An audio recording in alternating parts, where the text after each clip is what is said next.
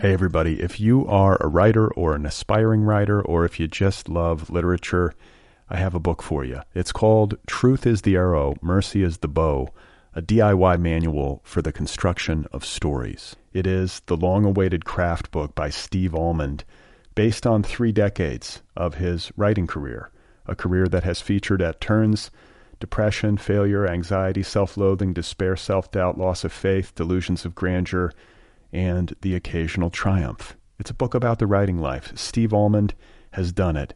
He has embraced it, the full catastrophe, and he has lived to tell about it. The Boston Globe says, quote, This isn't just a book about writing, it's a book about honesty. And Richard Russo calls it, quote, one of the best books on writing I've ever read. It's also the funniest by a country mile. Once again, it's called Truth is the Arrow, Mercy is the Bow, a DIY manual for the construction of stories by Steve Almond, available from Zando. Go get your copy right now, wherever you buy books. Hey folks, the Other People podcast is offered freely. All episodes of this program are available for free. More than 630 episodes and counting. It's crazy. It's all for free. You can listen to everything for free. It's a listener supported show. Your support makes a difference. If you want to support this program, you can do that at patreon.com slash other PPL pod. That's patreon.com slash other PPL pod. You can also now follow the Other People podcast on Instagram. The handle over there is at otherppl.podcast. All right? All right. March. Responded by saying, wait, she said. She said the how they're loved. Hey there. Hey, everybody. How you doing? Welcome to the Other People Show. I'm Brad Listi here in Los Angeles. How's it going? Happy April Fool's Day. It's April 1st, 2020. Uh, did I say I'm in Los Angeles? I'm in Los Angeles. I have Jenn Shapland on the program. She has a new book out from Tin House called My Autobiography of Carson McCullers. Just a great time talking with her. She was kind enough to, you know, stop over and uh, do the show when she was in town on book tour prior to Shelter in Place. This was recorded several weeks ago. So if you hear, you know, a certain sunniness in our voices or if we seem unbothered or something, it's just because it was recorded prior to, you know, the pandemic becoming a thing in American life and in the wider world and so on. So yeah, uh, it's April Fool's Day. I'm I'm kind of despondent about it. I can't believe I, I screwed it up and I didn't put up a spoof episode. I didn't realize that April uh, that April Fool's Day fell on a Wednesday this year. I think I've lost track of days in the pandemic, but uh, as some of you may recall, back in April 2015, which might be the last time April Fool's Day was on a Wednesday, I put up an episode featuring Michiko Kakutani, the longtime New York Times book critic who is famously uh, press shy.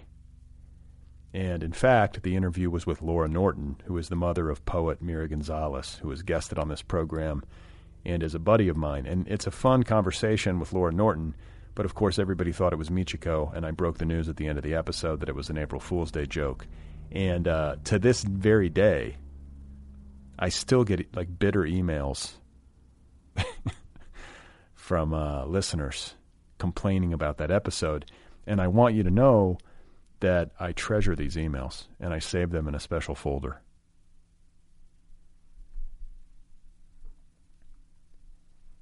A listener named Jeff in Nashville writes to me. He says, Hey, Brad, I feel like you would have gotten word about poet Molly Brodak, who died on March 8th. So sad. I just found out last Friday. She was just 39 years old. In learning about her online, I wondered if she had ever been on the show at any point, and from what I can tell, no. But then, of course, there's always another people connection. Blake Butler, her partner, was on the program way back in October 2011 in episode 7. Wow. For the last two days, I've been reading Molly's 2016 book, Bandit, a daughter's memoir from Grove Atlantic. I believe it is her only non poetry published work. Bandit is incredibly honest, painful, human, and hopeful. It is written as only a talented poet could write, obsessed with word choice, nonlinear, clever, then completely earnest and raw. It is the best thing I could be reading in this dystopian time. Special thoughts go out to all who knew Molly. Her memoir is profound, and I highly recommend it, particularly to my fellow other people listeners. Signed, Jeff. Thank you, Jeff. I appreciate you bringing up Molly. It's a terribly sad story and uh, just tragic. Um, for those of you who are new to the story, uh, as Jeff said, she passed away on March 8th. She took her own life. And uh, from what I've been able to gather, she, uh, you know, struggled with depression throughout her lifetime, and uh, just you know lost the battle with it. And it's just heartbreaking. I did not ever get a chance to meet her, uh, but I do know Blake a little bit. Uh, as you said, I interviewed him way back in the earliest days of this program in 2011, and I've uh, met him in person briefly a couple of times over the years. And my heart goes out to him. My heart goes out to uh, Molly and to her family and to uh, all of her friends, many of whom uh, I know. We we definitely have several friends in common in the literary community, and I know that the uh, grief is large and it's a tremendous loss. So if you're listening, uh, check out Molly's poetry, which is excellent. She's got some uh, collections out there. I think there's a there's going to be another one um, on its way um, you know, posthumously, and uh, check out Bandit, uh, a daughter's memoir.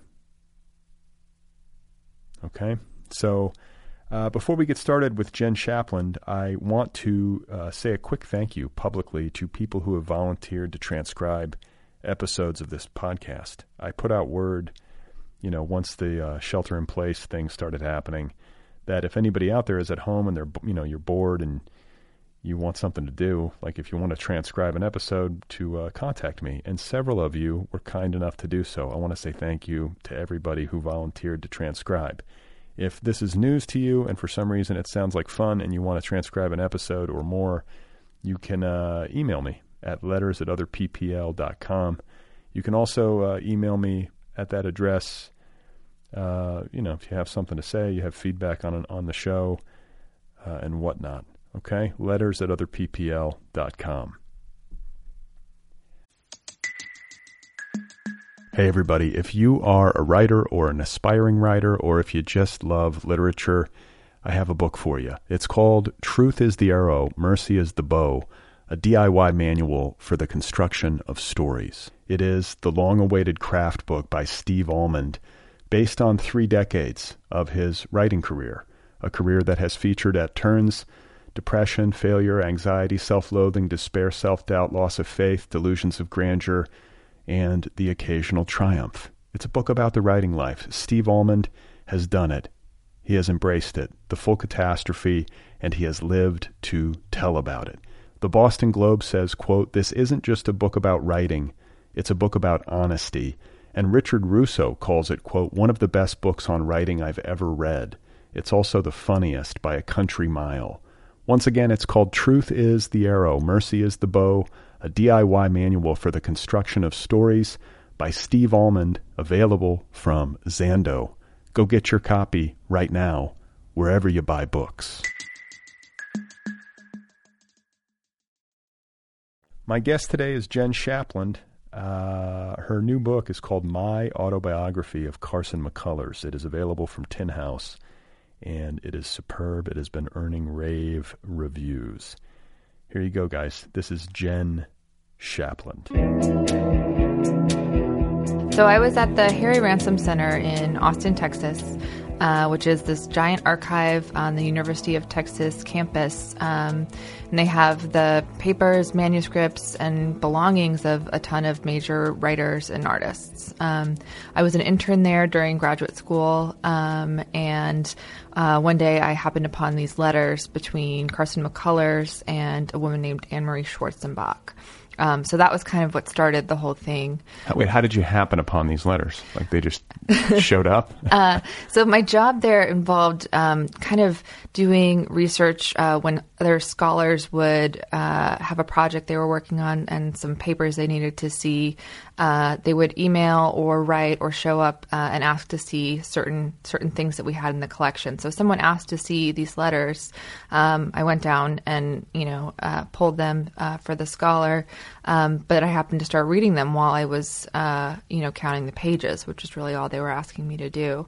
Um, and Yeah, they how, can, how can you resist? right, Like, yeah. re- like reading somebody's letters. Right. I think that like maybe the best person for that job is the some the person who has like no curiosity and and no um, real interest. But I was constantly kind of uh, getting sidetracked at that job and finding like all kinds of little mysteries that I wanted to solve and um, you know just tracking all the kind of like funny and unexpected things you notice like. Faulkner's handwriting is really crazy and tiny. What, um, like tiny? tiny and meticulous, but he was also uh, kind of a drunk, so it's very confusing to understand like how he how he was able to write like that, like things like that. Um, just I don't know, would always suck me in. Can I ask you a question? Yeah. Where do these letters live? Like I'm, I, I've never been to an archive. I'm kind of embarrassed to say. Like, are they in just a box? Like, how, how do they keep stuff so that it's preserved? Yeah, so they are in a box. It's like kind of a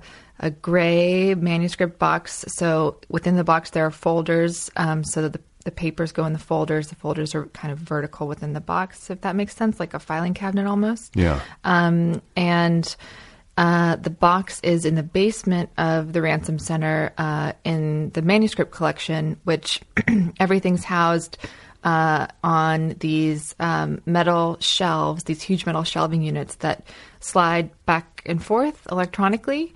Um, so you can kind of like push a button to slide over to get into a different aisle, um, which I always thought was kind of fascinating. And and uh, it's just a really strange like mechanical space that houses these like incredibly intimate like tactile objects uh, and and letters and manuscripts. Um, like all of the drafts of Infinite Jest are there, and uh, like all of the drafts of Norman Mailer's books. As you Don can see. DeLillo and Yeah. Who else is there? I mean, there's there's a lot. Like there are Joyce manuscripts there, James Joyce. Um, it's kind of it's it definitely skews like white and cis male, um, and uh, that's something that I also uh, explored a little bit in my writing and, and found interesting. But um, but yeah, there there are huge uh, numbers of of papers, manuscripts from kind of all kinds of major writers from the 20th century.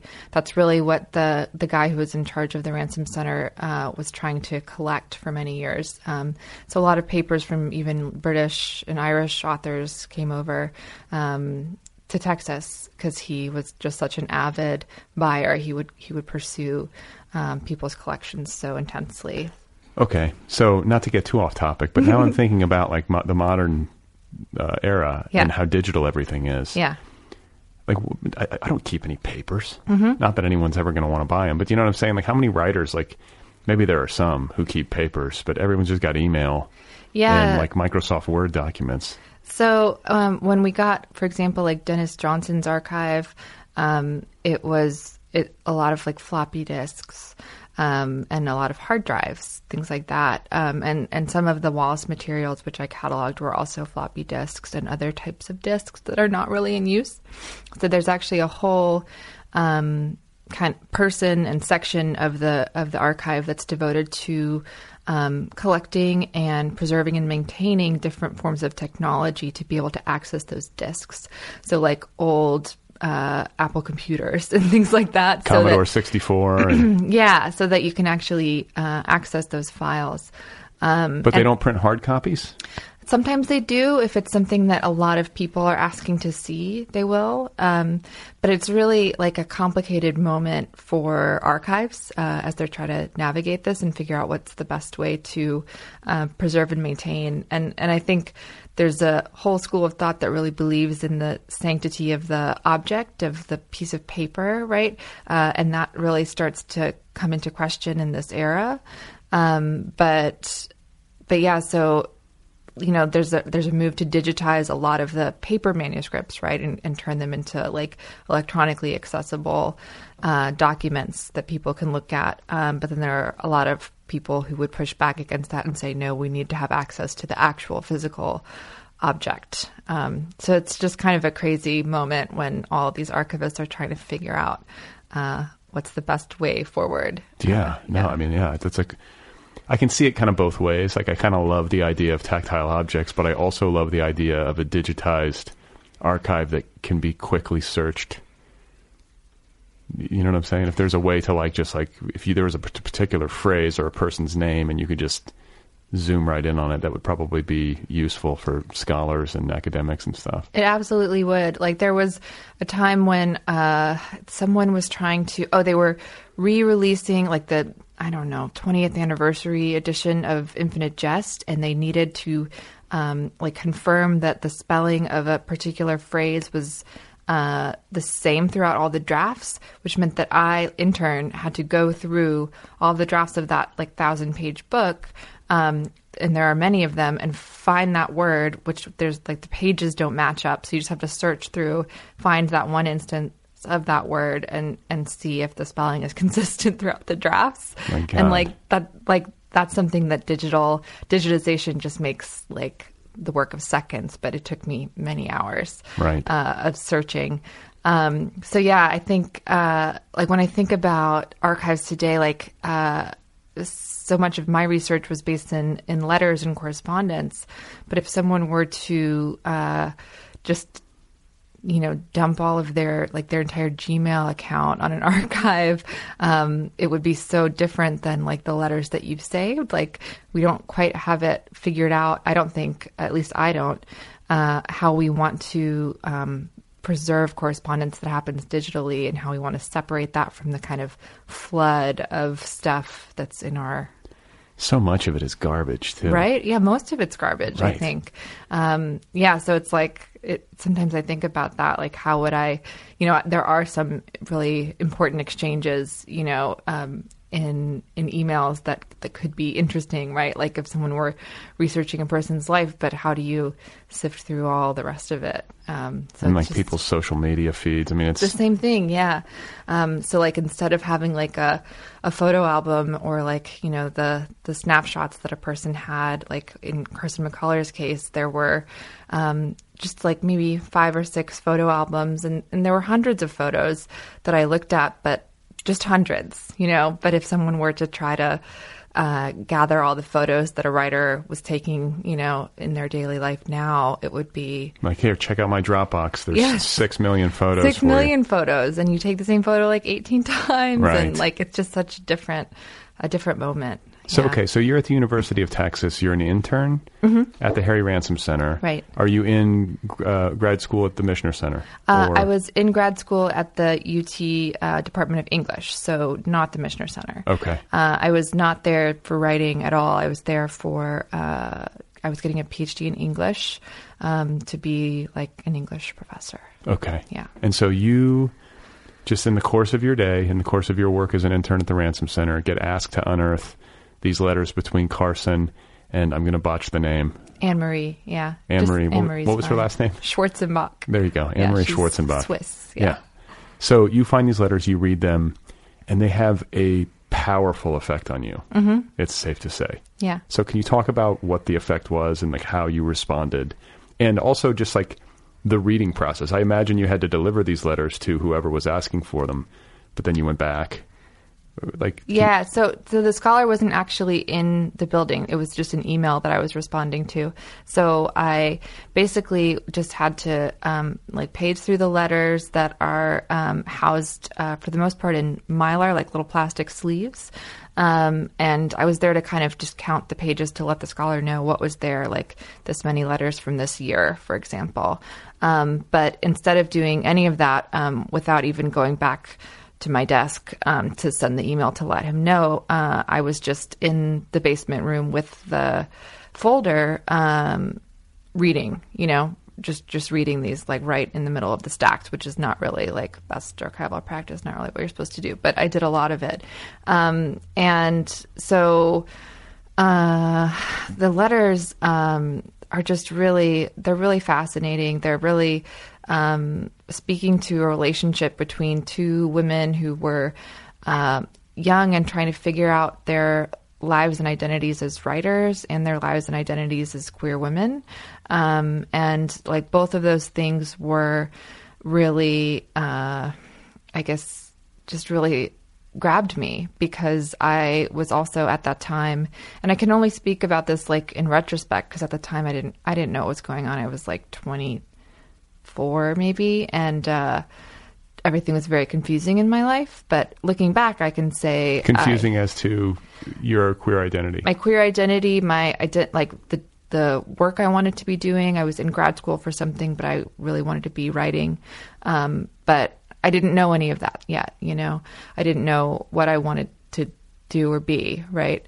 So uh, these letters were speaking about uh, this this kind of like whole way of living and being that um, really appealed to me and interested me, and I just immediately wanted to know everything about these two women, uh, about their relationship, um, what had been written about their relationship, why I had never really heard about it before. Um, and yeah, so this was the time when I was uh, like in the process of coming out to myself and then eventually coming out to um, family and friends um, and, you know, learning how to live as a queer woman in the world. And it was a time when I was realizing that I really didn't want to write literary criticism, but that I did really want to be writing. Um, so this was like a big moment of transition, and these letters just showed up almost like a little like map. Like here's another way that your life could look. That's amazing. Yeah. It's like sort of uh, mystical almost. Yeah, yeah. Well, mystical, weird things like that happen, at least I think, in archives and in the research process. Um, and research is like deeply personal.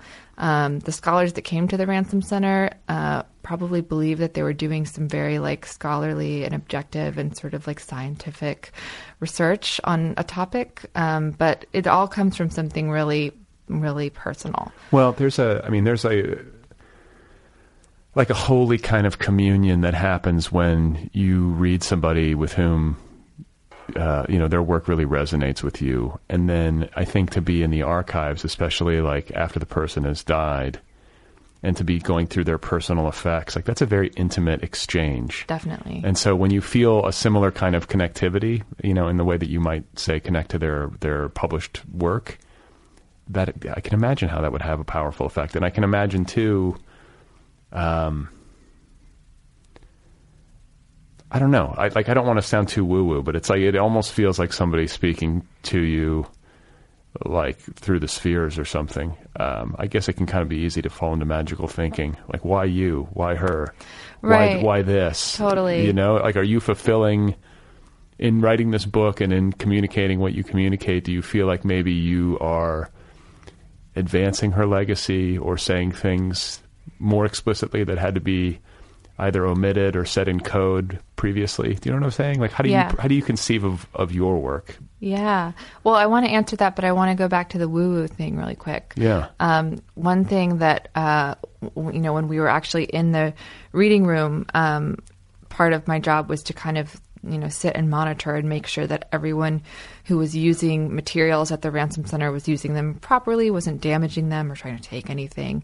Um, and you really had to watch the people who came to look at Aleister Crowley's papers because they would be trying to do spells and shit. Oh, my Um, God. yeah, and so like the woo woo thing, like it, it goes in a really strange direction when you're kind of working uh, in a space like that and, and just watching people interact with, with these materials. And um, so that was just something that uh, I felt. I thought you were going to tell me you like saw Carson McCullers like you know spirit or something no, appear. people really like to ask me if I uh, interacted with her ghost. I've been asked that many times, and no, the answer is no. And I think her ghost is probably pretty busy.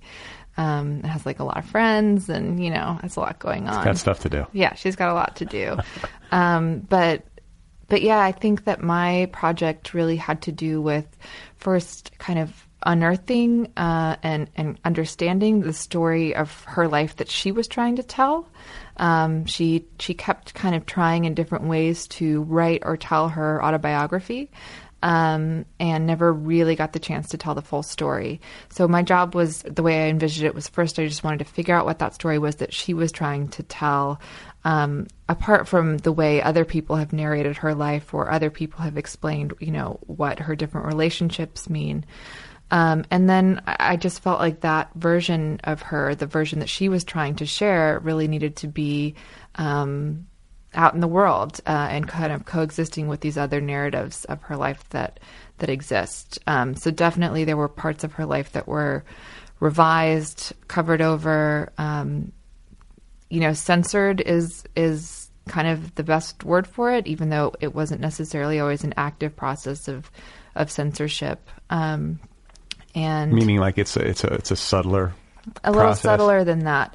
Um, yeah, it's it's the kind of censorship that occurs when instead of using kind of the right language for a particular relationship or feeling, we code it in euphemisms. Um, Special friends. special friends, roommates. Yeah, I've heard that from adults in my life, yeah. like in family. Well, you have like a. Midwestern connection in some way. Midwest too. and the South. Right, There's and special so- friends is very common in right the Midwest. And the South. exactly yeah yeah i think um, and i think that still goes on today. There are definitely still people i know in the midwest who would refer to like my partner as my friend um, or or any like gay person's partner as their friend. Um, and uh, i guess one of the things that i learned from doing this research uh, and writing this book was that uh, when we do that when we uh, choose some like more delicate seeming term for a person's uh, relationship or orientation, uh, the effect of that is really to erase the truth of that relationship uh, in the historical record. So that uh, when someone else comes along and is trying to, you know, for example, see um, their own life or experience reflected in something they read, which is what we often do when we come to books, especially when we're young, um, they're seeing, uh, th- th- they might think they see themselves, but then the language is kind of pushing them back, pushing them away, um, or saying like what you think you're seeing isn't really there. Um, so I guess I just learned how important it is to kind of insist on the right language. Yeah. Well, and it's also interesting to think about Carson McCullers in the time that she lived and wrote.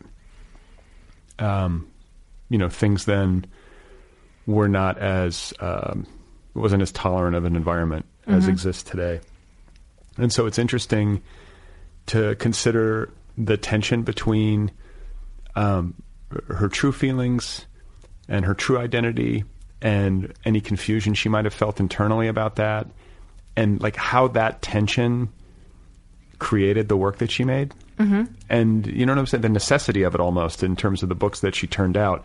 And do you ever think to yourself like what what kind of books would she have written in the absence of that tension do you know what i'm saying did that occur Yeah. to you do you have any like insight into that Yeah, I, I mean the the best insight, insight I can offer is just to say that she, you know, her each of her novels um, shows so much uh, emotional insight um, and kind of like just awareness of these different relationship dynamics and longings. Um, and I feel like that's one of the things that people love her for and love her work for. Um, and then it wasn't really until she was in her 40s and decided to go to therapy, um, and the therapy transcripts, uh, or the transcripts of her therapy session still exist. So I was able to read those and really kind of dig into that moment in her life that she actually was able to apply some of that insight to her own life and her own relationships. can i stop you here Sure. Does, not all therapists record sessions do they No, no. so it's odd to have transcripts It's super odd. It's I'm finding actually it's more common than I would have thought. Um, that kind of in the 50s, this happened a lot. So I keep ending up in these archives of like women who went to therapy in the 50s, recorded the sessions, and there are tapes or there are transcripts. Um, I think the idea was that they could then revisit them later uh, and kind of like Sounds like understand, right? Like to me, that sounds terrible. Um, but so Carson had her. Uh, her therapy recorded because when she first went, she was like in the middle of really bad writer's block trying to work on this novel, hadn't published anything in a while, and she was really like hard up for cash. And so she just didn't feel like she could afford therapy. But everyone said she really needed to go. She'd had a number of significant uh, losses in her life recently, and and she was really struggling.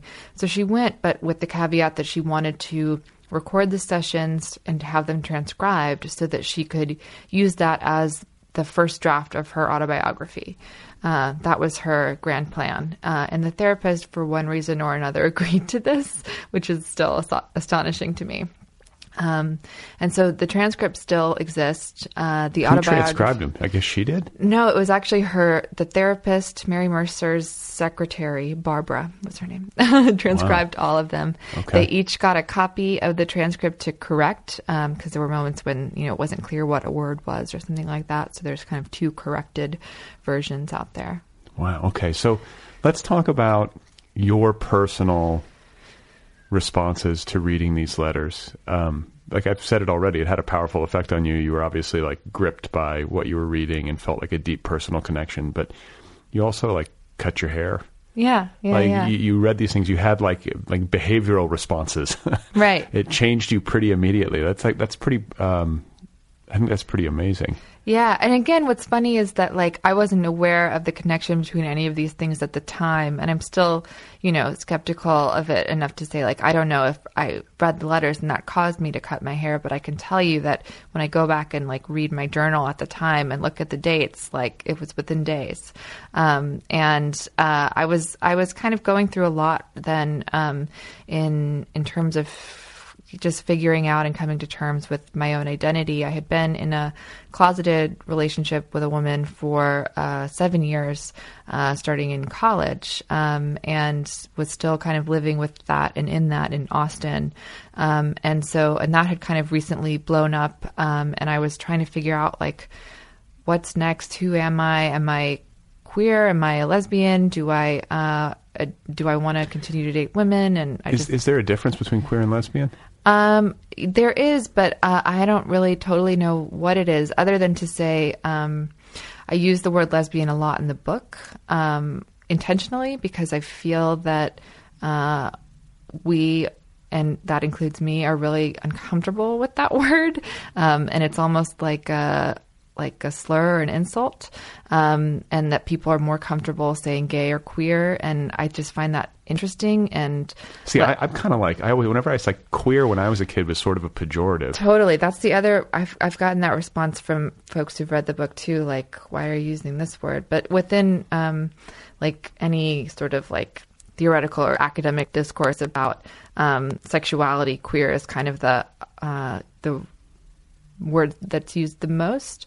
Um, and I think that's because it can encompass a lot. Um, it can encompass people who are gay, who are lesbian, who are transgender, who are um, bisexual, kind of it, like it can uh, refer to like any and all of those different things. So it's a very convenient word. And it's just a word that's been reclaimed from its um, former usage, you know. So it's it's a way that um, queer people reclaim the, the insult that was thrown at them, kind of. Yeah. And and then I want to talk to you as well about the the, the, the feeling of not knowing, and you know, which is I think part of um, the closeted experience or just the the coming out experience where you have to, and you, I mean, you can obviously speak to this better than I, but it's like it's an interesting thing to consider that you wouldn't know what you are. Yeah. Uh, and I mean, I struggle with identity in different ways. It's like, wait a minute, am I like, am I this body? Am I this mind? Like, I get the idea of not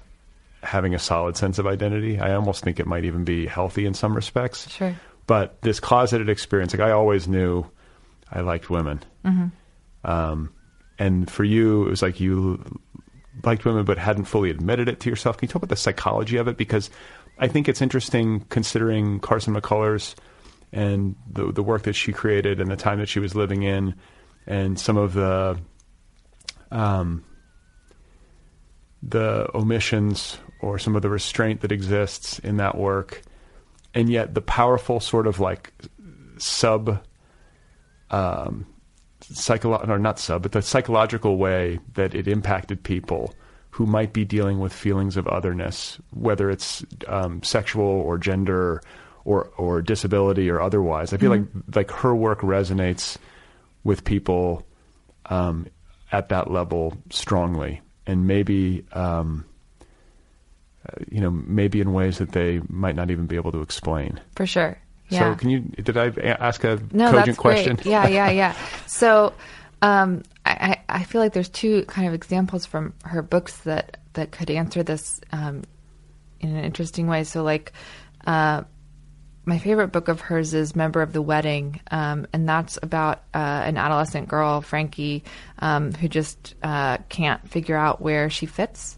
Um, and just feels kind of fundamentally like an outsider in kind of every situation that she's in, living in this small town in the South. Um, and I feel like describing or thinking about my own um, adolescence uh, and and kind of not knowing the not knowing um, you know uh, in terms of my sexuality and my identity um, that book really and that character really reflects just the the feeling to me of um, knowing that you don't fit but not knowing why or and not knowing what would fit um, or or what you know what person you are or could be.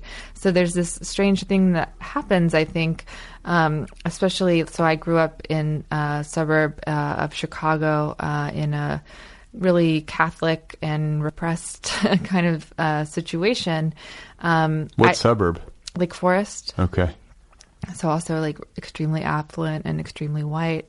Um, there, there were not a lot of examples, um, hardly any examples of of difference of you know any kind, um, but particularly there were no queer people or lesbians in my community um, that I knew that I knew of. Um, I didn't know any out queer people growing up at all, um, and the first uh, person I can remember was like Ellen, you know? so, uh, By, by the way, it's worth it because I remember. Um, I don't know if you watched the Golden Globes, but I happened to see Kate McKinnon. Am I getting it right? Yeah. From Saturday Night Live, the speech that she gave. That was so good. I got choked up, I and I, was, but it made me go, "Wow!" Like Ellen really did have huge effect. a huge effect. Yeah. And I hadn't maybe properly considered that. Totally. Yeah. So, so that feeling of not knowing and then also like not really having a model for how you, uh, how you could be or, or what else you could be. So like the model for my life was that I would, um, you know, maybe I'd go to college and, and have a career, but the important thing was that I would get married and have kids. Um, and that was really sort of the, the life plan. Um, and there was no other like, you know, version of a life trajectory that was like available to me. Um, and so I think that McCullers captures that really well um, in Member of the Wedding. Um, but then to speak to the kind of the, another part of your question, um, I was talking with um, Natalie Goldberg, who lives in Santa Fe. She's an author. Oh yeah, she wrote like writing writing down the bones and many other books. Yeah. But like like great writing teacher among yeah, other things. incredible writing teacher. Um, and I, she's a friend of a friend, so I've had a few conversations with her. Um, and she talks about um, Ballad of the Sad Cafe being a book that she read in high school that had um, just a huge effect on her. It was what made her want to be a writer. And it wasn't until like many, many years later that she realized um, you know, in the process of her own kind of coming to terms with her queer identity, that like part of the reason that book spoke to her was that it was speaking to like this particular unfittingness of being queer um, and not having the language or words or even like ideas to to understand that. So yeah, I think there's there's almost something about the ambiguity in those early McCullers books where she's not totally like coming out and naming anything as what it is that allows this projection and this like understanding to happen. Yeah, and it just kind of works on you Yeah, on a, like a deeper level. totally. Um, I'm now thinking of Santa Fe. I'm like, so Natalie Goldberg lives there. Julia Cameron also lives She there. She does, yeah. So like the, like the gurus of like creativity and I know, writing, yeah. they're right there for you if They're you need right them. there. Yeah, I love Julia Cameron's books so much. I'm actually working on an essay about self help and about these kind of new agey books and approaches to creativity and healing. And by the way, for people listening, uh, Julia Cameron is the author of The Artist's Way, which is a famous book that is, um, you know, it helps people get their books written, among other things. But Right. you make, you know, you do morning I do pages. morning pages, and I actually still do that. I do like evening pages because I don't really like the morning, but, um, but yeah, I I read that book a few years ago at a residency, and it just totally changed my my approach. It's practical. yeah. You know, it's I mean, take or take or leave whatever you know, whatever uh, works for you or doesn't work for you. But um, I, I read it when I was in college, I think, and went through like some fierce like morning pages, Yes. periods. I know. made my students do it um, in a, in a nonfiction workshop at the Institute of American Indian Arts, and a couple of them were pretty mad at me, but some of them loved it so much that they asked if I would continue to count their pages after the semester. Because what I would do is just like halfway through the semester, I just counted how many pages they each had to see if they'd been doing the three a day, um, and they were like, "I just want to keep doing this. Will you please keep counting my pages?" Yeah, well, I think that uh, you know, even if it's not a creative boon, I think it's a, it's helpful psychologically. I, I think think- that's a huge part of it. Yeah. I think there's merit in just like you know getting out of your head whatever's in your head and not policing yourself at all. Totally. And uh, by externalizing it, you sort of rid yourself of it, or at least like diminish its intensity. Yeah. Yeah. Um, so there's something to that. And then just another like random question, but like w- when you met with Natalie Goldberg, she just does she have like a salon, or how do you how did you meet her? Oh, I just met her through a friend of mine uh, Oh, that's who's an artist. Yeah, so she just had us over for dinner, um, and then it actually turned out that we have the same acupuncturist, which is another thing that happens in Santa Fe. I was going to say, So, or like yeah. isn't Upaya Zen Center there too? Yeah, I know yeah, yeah. Natalie's always there. She's yeah, she's she works with the Zen community, and she's uh, been a practitioner for many years. Yeah. cool. Okay, I got to get to Santa Fe. Do you? You're like a Zen Eh, person, I, kind di- of. I shouldn't overstate it. Okay. I'm a meditator, Got it. but I'm not. I'm Buddhish. That's my joke. that's that's all I'll ever say. But I don't know what like the holidays are. Sure. I don't go to temple. I don't care about like the the gods or you know what I'm saying. Like I'm practical. I Mm-hmm. Yeah. just I need to calm down and you know Don't not we all? not Yeah. suffer as inel- inelegantly as I sometimes can. Okay. yeah. Yeah. Um.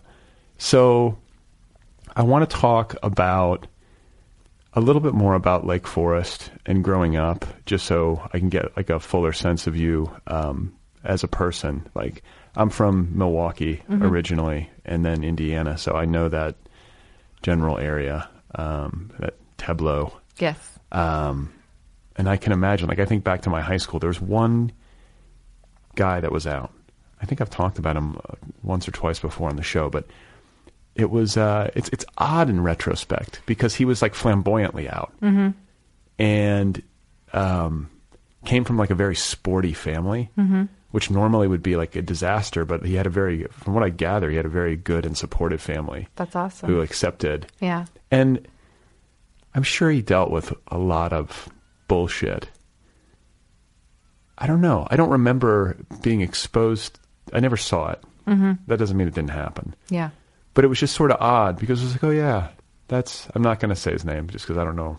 If Sure. it's, but I just like everyone was just like, oh yeah, or at least I was. I don't know, but it was just this odd, like, kind of anomaly in our school. Mm-hmm. Um, I guess things were changing. I think a lot of the kids had open minds and good intentions, but so much of it has to do with just exposure and representation Totally. and communication Yeah. um, which I think we've seen, you know, thankfully we've seen more of. But, um, like, did you grow up in uh, a, a family that was supportive? Did you feel scared? I mean, you felt scared to come out. Siblings? Can you just talk a little bit about what your family situation was? Yeah, so I have uh, an older brother, um, and growing up, like I was kind of the goody two shoes of the family, um, and my parents were really strict, um, and uh, so so I didn't uh, feel like I had a lot of like necessarily a lot of freedom uh, at any point. Um, but What do, you, what do you mean by strict? Like you had to be in, you couldn't go out, or you had to be yeah um and like i don't know uh, it it just kind of always felt like we were being monitored. I read about a part of this in in the book where my mom goes and reads a bunch of my journals while i'm away at college. She was always going through my stuff. There was no privacy. There was no you know space. Um and uh, I think that had kind of a huge effect on me and on my kind of um, I don't know, ending up keeping a lot of secrets uh, and and just trying to like um, almost sanitize my identity a little bit, um, just to avoid like difficult conversations. Where did you leave the journals? Uh, I left them in my childhood bedroom in the nightstand. Oh, you did. Yeah. See, I'm not like I have some journals lying around, and I'm not very careful. I don't know. I mean, if people want to read them, like it's just me bitching about life, basically. Yeah. Um, but I will say, as a parent, like my daughter's nine, and she like likes to keep a journal, and one of them has like a key and a lock. You know how kids are, and uh, I will say that it is really hard to resist opening it. It's a violation of privacy, but she's young enough where I'm like, oh, I'm just curious. Like, as a parent, you're curious to know what's going on in your child's head, Right, So right, it's sort of irresistible. I'm not excusing it, but I No, no, I think that's true. I've heard that from a lot of people who've either said that their parents also kind of like read all the stuff that they were writing, or that uh, they are parents and they keep tabs on their kids in that way. I know. Um, and well, it's just interesting that I think the difficulty for me at that moment too was that I was like on the verge of being an adult, um, and so it was really it just felt like such a huge transgression. Um, and then of course my mom ended up reading aloud from these journals to my closeted girlfriend and me at the dinner table um, Oh, to try to understand our relationship. So it was pretty traumatizing. I actually didn't write for a long time after that um, because I just felt, you know, just so betrayed, I guess, and exposed and just didn't want to write anything. That's a great excuse for not writing for a long time. Yeah, isn't it? I mean, yeah. God, that'll do it if nothing else will. I mean, that's uh, that's intense. Like in, in in that moment, you're just sitting there at the table, just like dying. Dying. Yeah, like humiliated. Yeah, totally. Yeah. Uh, and you were raised Catholic. Yeah. That's another. I mean, I was raised Catholic, so I get it. It's the whole thing. And so, like, there's just so much that we did not talk about in my family ever. Um, and that you just weren't even supposed to, like, have in your brain. You know, you weren't even supposed to know that, like, sex existed, right? That was just not even. Did you have the whole cardinal sin thing with premarital sex? Were you taught that? Um, yeah, definitely. Yeah, yeah, yeah, Yeah, I had like that packed into my head. For sure. Yeah. It's just it's very loaded. My parents weren't too heavy-handed about it, but they were definitely like Sunday churchgoers. Mm-hmm. And it was just you know, but eventually they let me quit. I mean, to their credit, they let me be me. Yeah. But I was also pretty bullheaded. Yeah. Yeah, I mean my my mom was the Catholic. She was raised Catholic and went to parochial school in south side of Chicago um, with like nuns that like hit you with the ruler and stuff. You Irish? Uh no. Um Slovak. oh, okay, yeah, no, my sister's uh, married to a Slovak. oh, interesting. Yeah, you like pickles? you into I that? actually really don't. Okay. Yeah. He so loves I'm pickles Not a very good one. pierogies. like is it pierogies? Right. Yeah. All right. Um, but yeah, my dad wasn't religious at all. He kind of begrudgingly went to church with us on Sunday, and um, He's Slovak too, or no? No, he's not. He's he's all kinds of things. Um, he's from uh, central Illinois, like farm country. Okay. Yeah. And what did your folks do? My dad is an accountant, um, so he left home at 16 to uh, go to school because he really didn't want to stay in Ashkum. Uh, And be a farmer? and be a farmer, or like his dad was a farm equipment salesman. That was not his his jam. Yeah. So he left really young. Um, my mom, uh, she left home, and actually, uh, her her parents kind of stopped speaking to her for a while because she decided to go uh, to school to kind of put herself through. Um, uh, I don't think it was college. I think it was like secretarial school uh, in in Chicago, and uh, her parents kind of disowned her for a while for this because she was unmarried and not living under their roof. Wow. Yeah. Okay. Yeah, and So- I think like the only time, like the the time that they were reunited as a family was at her wedding. She got married uh, like in her 30s, and then they decided to talk to her again. so like, yeah, totally. So my my mom's coming from a lot. Uh, yeah, you can see you can see patterns. It's Right. like exists in every family, some way, shape, or form. But For then, sure. what is your brother up to? My brother, um, he he's interesting. He was uh, he always wanted to be a musician. He played the tuba um, for a long time, and um, he kind of was one of those people who just will play any instrument.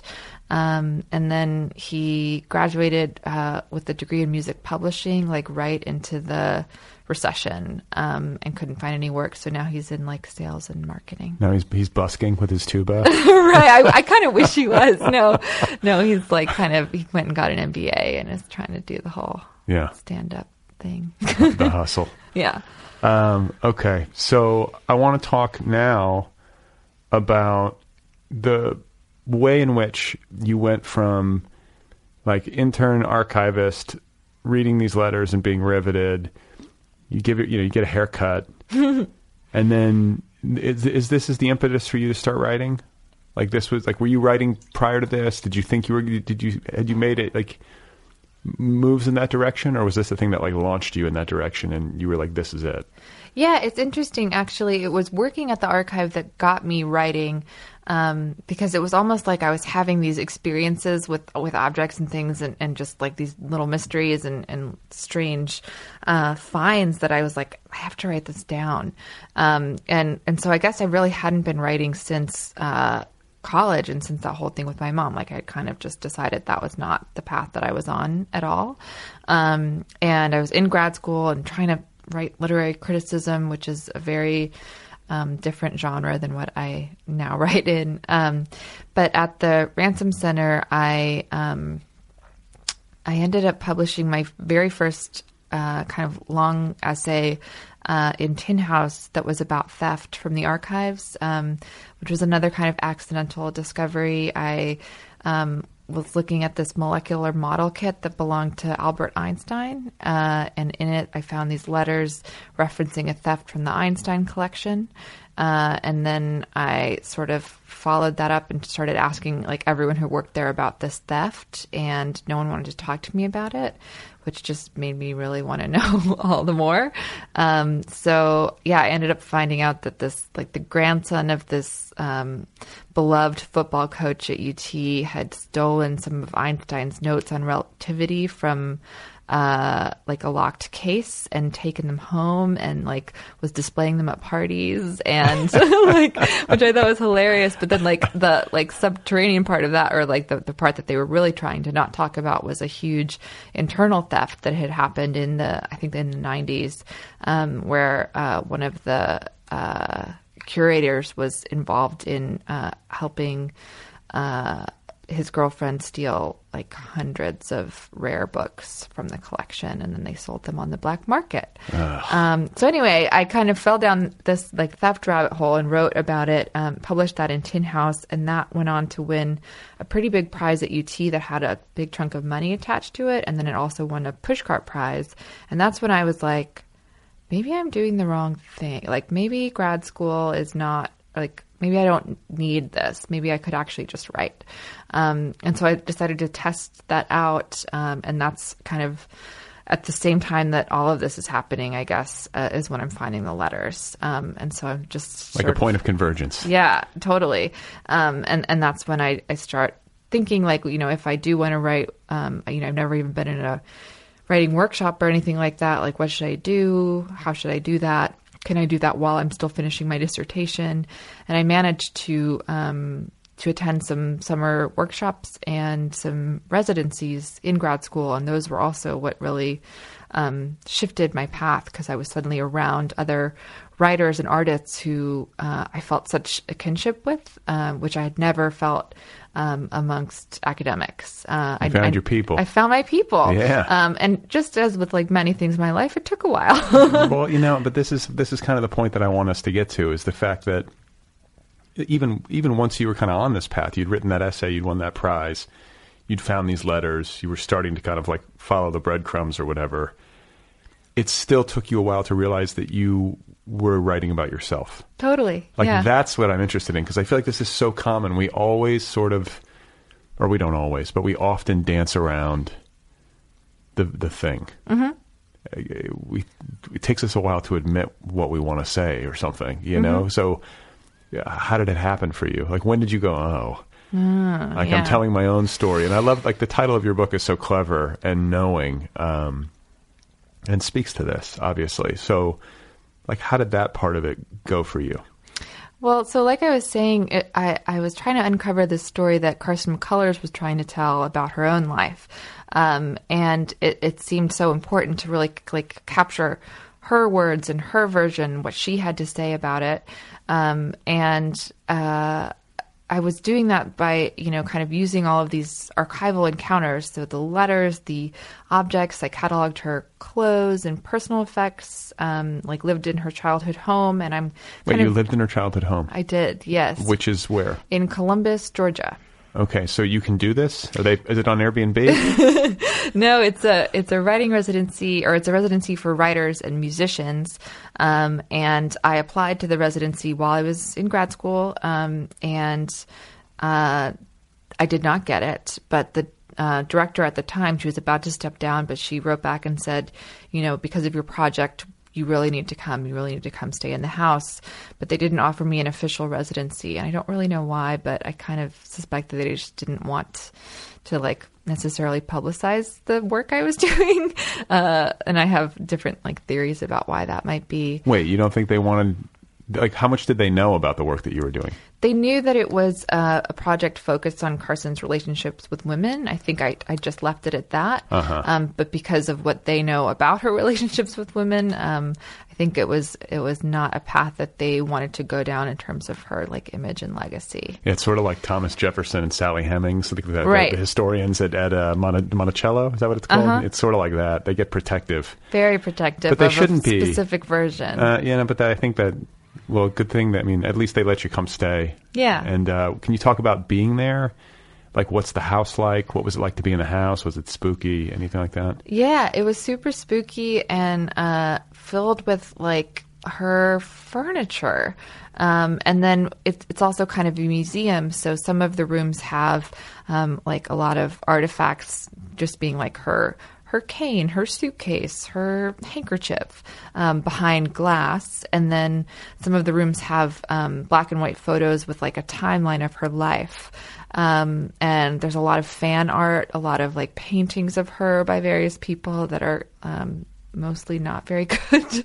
uh, and uh, the whole house is like decorated like it's the I don't know. It feels like it's the 60s or 70s in there. And you're just living in there. And you're just living in there, and like the bedroom's in this kind of like back basement area, but the whole house is open to you, and the kitchen is upstairs in kind of the main house. Um, so, I mean, I don't mean to be weird, but like people sleeping in Carson McCullers' bed? well, that's what's confusing about it. So I'm pretty sure the bed was not actually hers, but the couch was hers. Um, so like some of the furniture belonged to her, and it was never clear to me if I was supposed to sit on it, um, which eventually I did. But like, um, I had just come from this archive where I was, you know, wearing white gloves to handle her her coats and her socks and things and, and housing them in like tissue paper in this very meticulous way. And now I was in this other kind of archival space where I was just you know, here's the couch where she wrote Clock Without Hands, um, and no other guidelines about, you know, whether I could touch it or, you know, whether any of this stuff, um, you know, was, was there to be used, how much of it belonged to her. When I was using things in the kitchen, I was like, was this her? I don't think this was hers, but I really don't know. like, just the strangest thing. Yeah. That's wild. Yeah. That's kind of cool, though. I, I kind of like. I, I like the idea of it being uh, open and like user friendly. So so often when you go into like museums or places like that, you know, it's like very much like uh, you're kept at arm's length, and Sure. you know, this allows you to like have like an immersive Carson McCullers experience. Absolutely. Yeah. I mean, it definitely felt that way to me. And it just felt like this super, um, just like unprecedented access um, to these archival materials um, and uh, just to some of the objects that surrounded her during her life or that you know she really valued. And, and it's just interesting to be surrounded by that. And it's interesting to see the house that she grew up in. Um, it's Ma- the house it makes that, her real. it makes her super real yeah. Um and and i don't know i guess a little bit closer not not quite so distant. You can see like this was her neighborhood and you know these were the sidewalks that she walked down. This was the park she played in you know things like that. Could you find like reference points like picked up from her books, like oh she was talking about this or yeah. And and then also um, can you talk a little bit more specifically about what maybe you pulled from that experience of living in her house that wound up in your work? Or how did it you know add dimension or specific um, changes or accents or Yeah, definitely. So, I mean, I, I'm hesitant to make too many like one to one correspondences between like her house and, and stuff in her books. But at the same time, I, I couldn't help but think about um, like scenes from Member of the Wedding that take place in Frankie's kitchen with Berenice and John Henry, and like then being in this kitchen and in the house that she grew up in, um, and you know the layout feels similar. So well, that had to be the kitchen that was in her mind, right? Or at right, least or at least yeah, that was part of the kitchen in her mind. I, I would guess. Um, so yeah, stuff like that. I, I think I was really aware of. Um, and then the same goes for like because I read so many of her letters and uh, and the therapy transcripts. When she does refer to episodes in her life, I can kind of picture where they took place, um, like where her first wedding took place, which was in the living room of this house, for example. Um, and then in terms of what I drew from my experience at the house, um, I really wanted to. I mean, it was really at the house, I think, where um, I started to realize how important it was to foreground my own perspective in the book, which is ultimately, I think, how I wound up in it. Um, so I, I had been doing this all along, but I just I started to understand why it was important to show not just what I was seeing, but the person who was doing the seeing, um, the perspective that I was coming from, what I was bringing to the experience. Um, And, why, and why was it so important? to do that Yeah. because I had at by this point I had read all of the published biographies and critiques of McCullers' work, um, and you know even just various you know little essays that had been published about her even in recent years, and what drove me crazy about all of these was that they kind of presumed this this knowledge about uh, McCullers' life, her motivations, her beliefs, her feelings, um, and they they had this very like third person detached, like this is what she thought, this is what she wanted, she did this because she felt this, you know, um, which is something you see in you know pretty much all traditional biographies. That's that's the way they're written in almost a third person omniscient uh, voice and now that I was close enough to the material to be reading, um, you know, it was at the house that I discovered the um, therapy transcripts. Um, it, it- not at the house; they were in an archive at Columbus State University, which is uh, in the same city. Um, when I'm reading these therapy transcripts and actually seeing her talk about her life in her own words, um, I can see how much the biographers got wrong or, or how much her version is at odds with theirs. So suddenly this whole project of trying to narrate someone else's life from an like outsider's perspective or, or to claim any kind of objectivity on that seemed totally flawed. Um, and I really felt like the answer to that or the solution to that to me seem to just say to to to foreground my own voice. It's like new. It's like new, like the new journalist approach to biography. Yeah, yeah, yeah. which I, I'm totally down with. I mean, I think that was kind of what I was uh, talking about before we started recording, maybe, where I was like fumbling, trying to ex- express why I, I like your approach so much because it feels more honest and more interesting.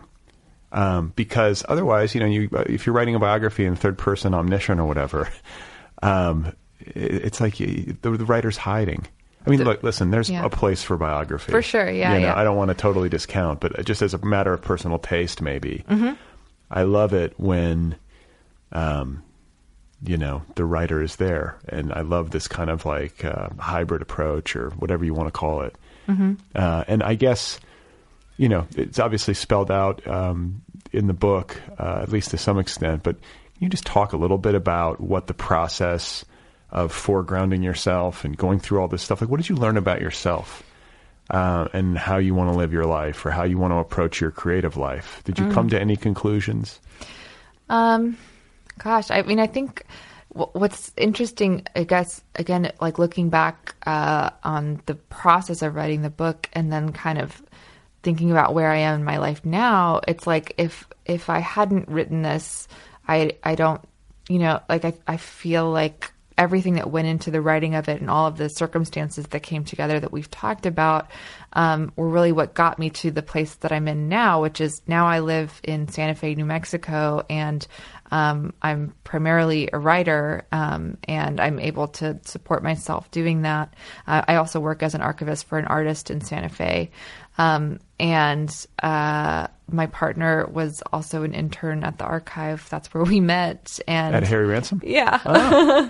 uh, so it's like all of these weird convergences, but it also like the process of writing this book felt like uh, almost a coming to terms with or like setting the terms of like the type of writing that I want to do, which is a writing that's like adamantly uh, first person um, that and that really kind of foregrounds even the even the I don't know what to call them the kind of like micro experiences uh, of like you know discovery and coming to understand something.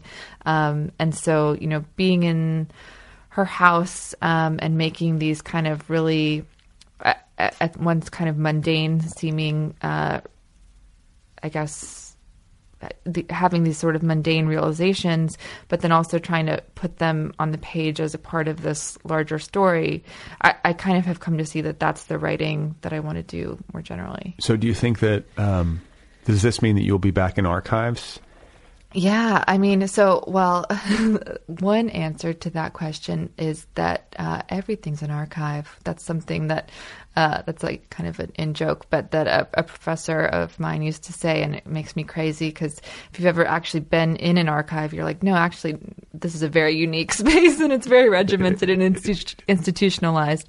Um, but you can also approach um, kind of any part of your lived experience um, with the uh, sort of tools of of this this type of research um, and and looking for these kinds of evidence within your daily life. So. Uh, the shorter answer is just that some of the, the essays I'm writing now are are based in archives and in, in research uh, into specific uh, people and historical events, and some of them are are not. Okay. Yeah, yeah, and I think for some reason Olivia Laing is popping into my head. Do you know her work? Yeah, I do. It's kind of that like uh, I feel like it's kind of similar. Yeah, yeah. Her the the book on writers and drinking, uh, yeah. Trip to Echo Spring. That was very uh, that I was reading that actually when I was at Yaddo working on this, and and it has a lot of um, it was perfect for that moment because I was thinking a lot about just these like more gossipy anecdotes. I thought you were going to say because I was drinking. Because I was drinking really heavily, you know, just to sleep at night. No, I really wasn't. Um, but but I was thinking about just all, all, of the different people who've been at Yaddo drinking, um, including including Carson. Carson, yeah. and like, what is this story about uh, Carson McCullers like prostrating herself outside the door of Katherine Anne Porter? Yeah, that's, that happened. That's yeah, that's one of the stories that many people tell. That basically she just really.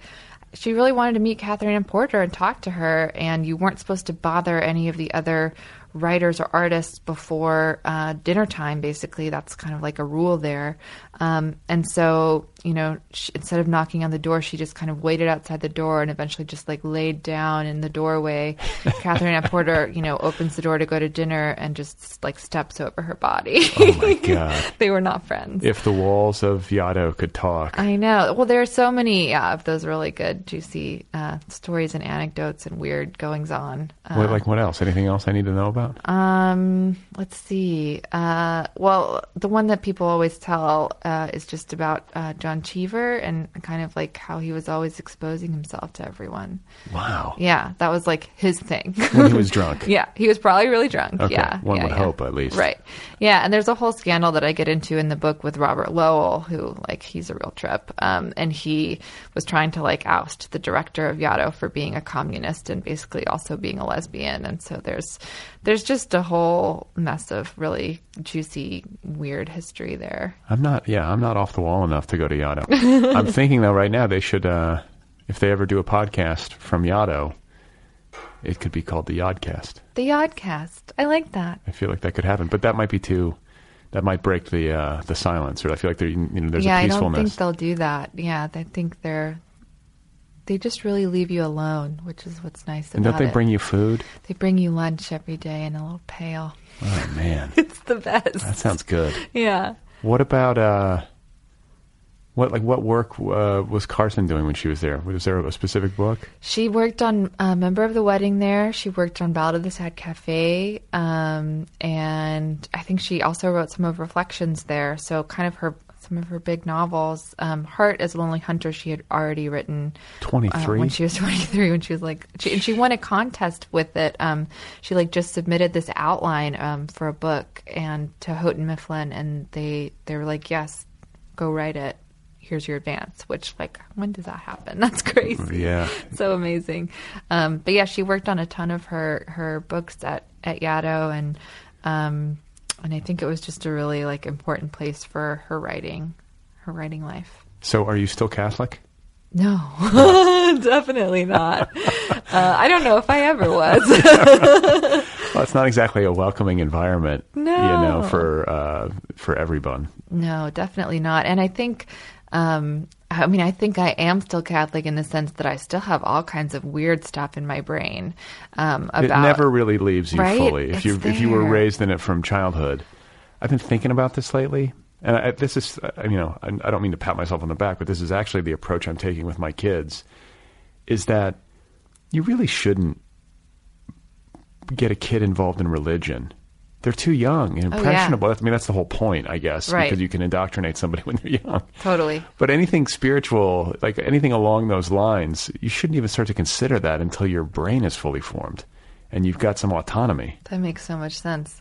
Because instead, like what happened is that my brain wasn't fully formed and probably, you know, the same maybe with you and and I was learning all about like all of these different sins, like mortal sins and uh uh all of the different um I don't know, and even like the sacraments. I, it's weird because the project I'm working on now has this very um, weird, like Catholic shadow of like the deadly sins and the sacraments that like What- what is this project? Can you- it's uh, I'm working on a collection of essays. Right now, it's called Crystal Vortex. Um, it's, but very, it's very Santa Fe. yeah, I'm that's feeling the goal. That's the goal. Uh, which I think is just a hilarious title. it's my favorite part right now. Um, but yeah, it has this weird Catholic shadow because I think I still have all these things in my head. And like, so one of the essays is about, um, marriage and my decision not to get married. Um, and like marriage is a sacrament within Catholicism. Like that's one of the milestones of your life. That is one of the things you're going for. Like I did my first communion. I did my, uh, confirmation and the next thing was supposed to be my wedding and sorry mom it's not going to happen but uh so but yeah so i think like all of that stuff is just very much still in uh in my brain and still working out a lot of different Well, components that's what writing is for. right right Um, well, I'm glad to catch you uh, for this like brief time you're in Los Angeles. I appreciate you.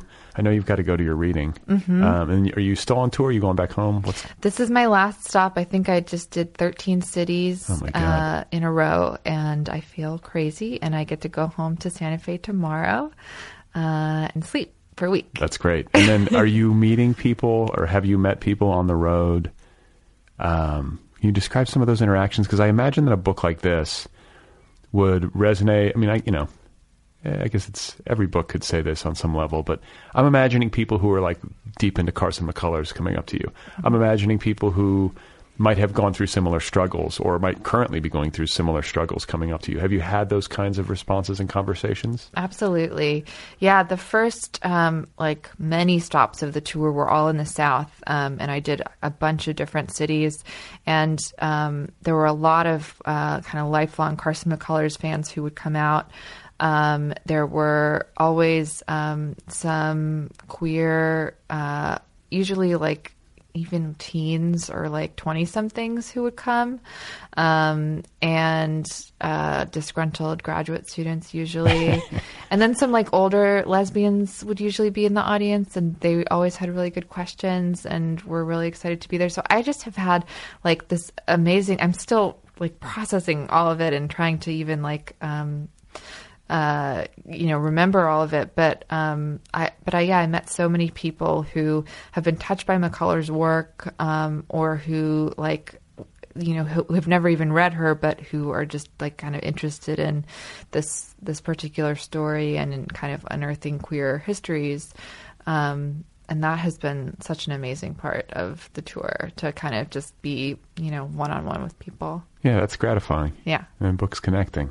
Definitely. Um, Well, congratulations on it, and uh, good luck with Crystal Vortex. Thank you. uh, safe travels back to uh, Santa Fe as well, where like you know it's like uh, there's lots of crystals there, right? yeah, there's plenty of crystals, Like definitely. Top is it topaz? What is the Um, stone? That green? It's what's it? Oh my gosh, my brain is gone. It's uh Opal? no Topaz? No. Turquoise. Turquoise. That's what it is. Turquoise. Turquoise. Turquoise is a stone. yeah. Okay. Yeah. Well, Oh you my can put all your like turquoise, All my turquoise all your rings. and it's like your power color. Um, but yeah, enjoy the reading tonight. Safe travels, and thanks again. Yeah, thank you so much.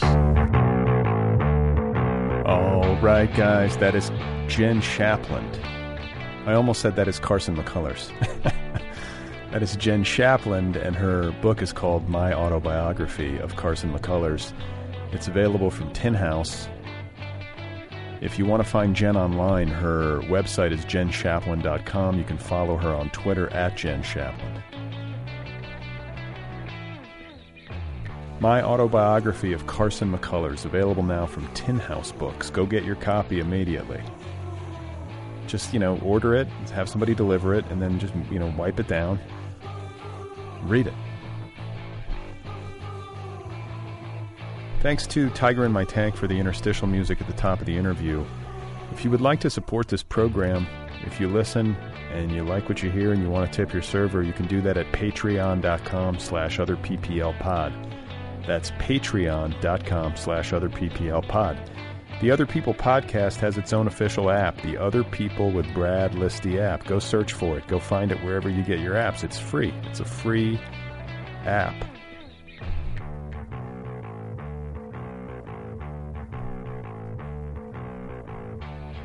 So, uh, let me look at my little calendar here. I got some I got some good ones coming up. I might throw up some Sunday episodes. Like I'm not sure until like usually till the weekend. But you might be seeing some Sunday episodes as the pandemic continues. I'm going to try to give you guys something to do, you know? Keep you company. But I do know that coming up next is uh, my conversation with Chrissy Van Meter.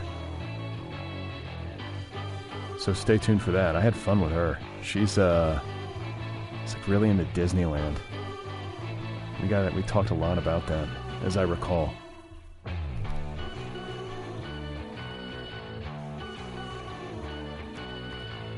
Trying to think if there's anything else. It's just it's just an insane time. I can't watch the news anymore. I got to cut myself off.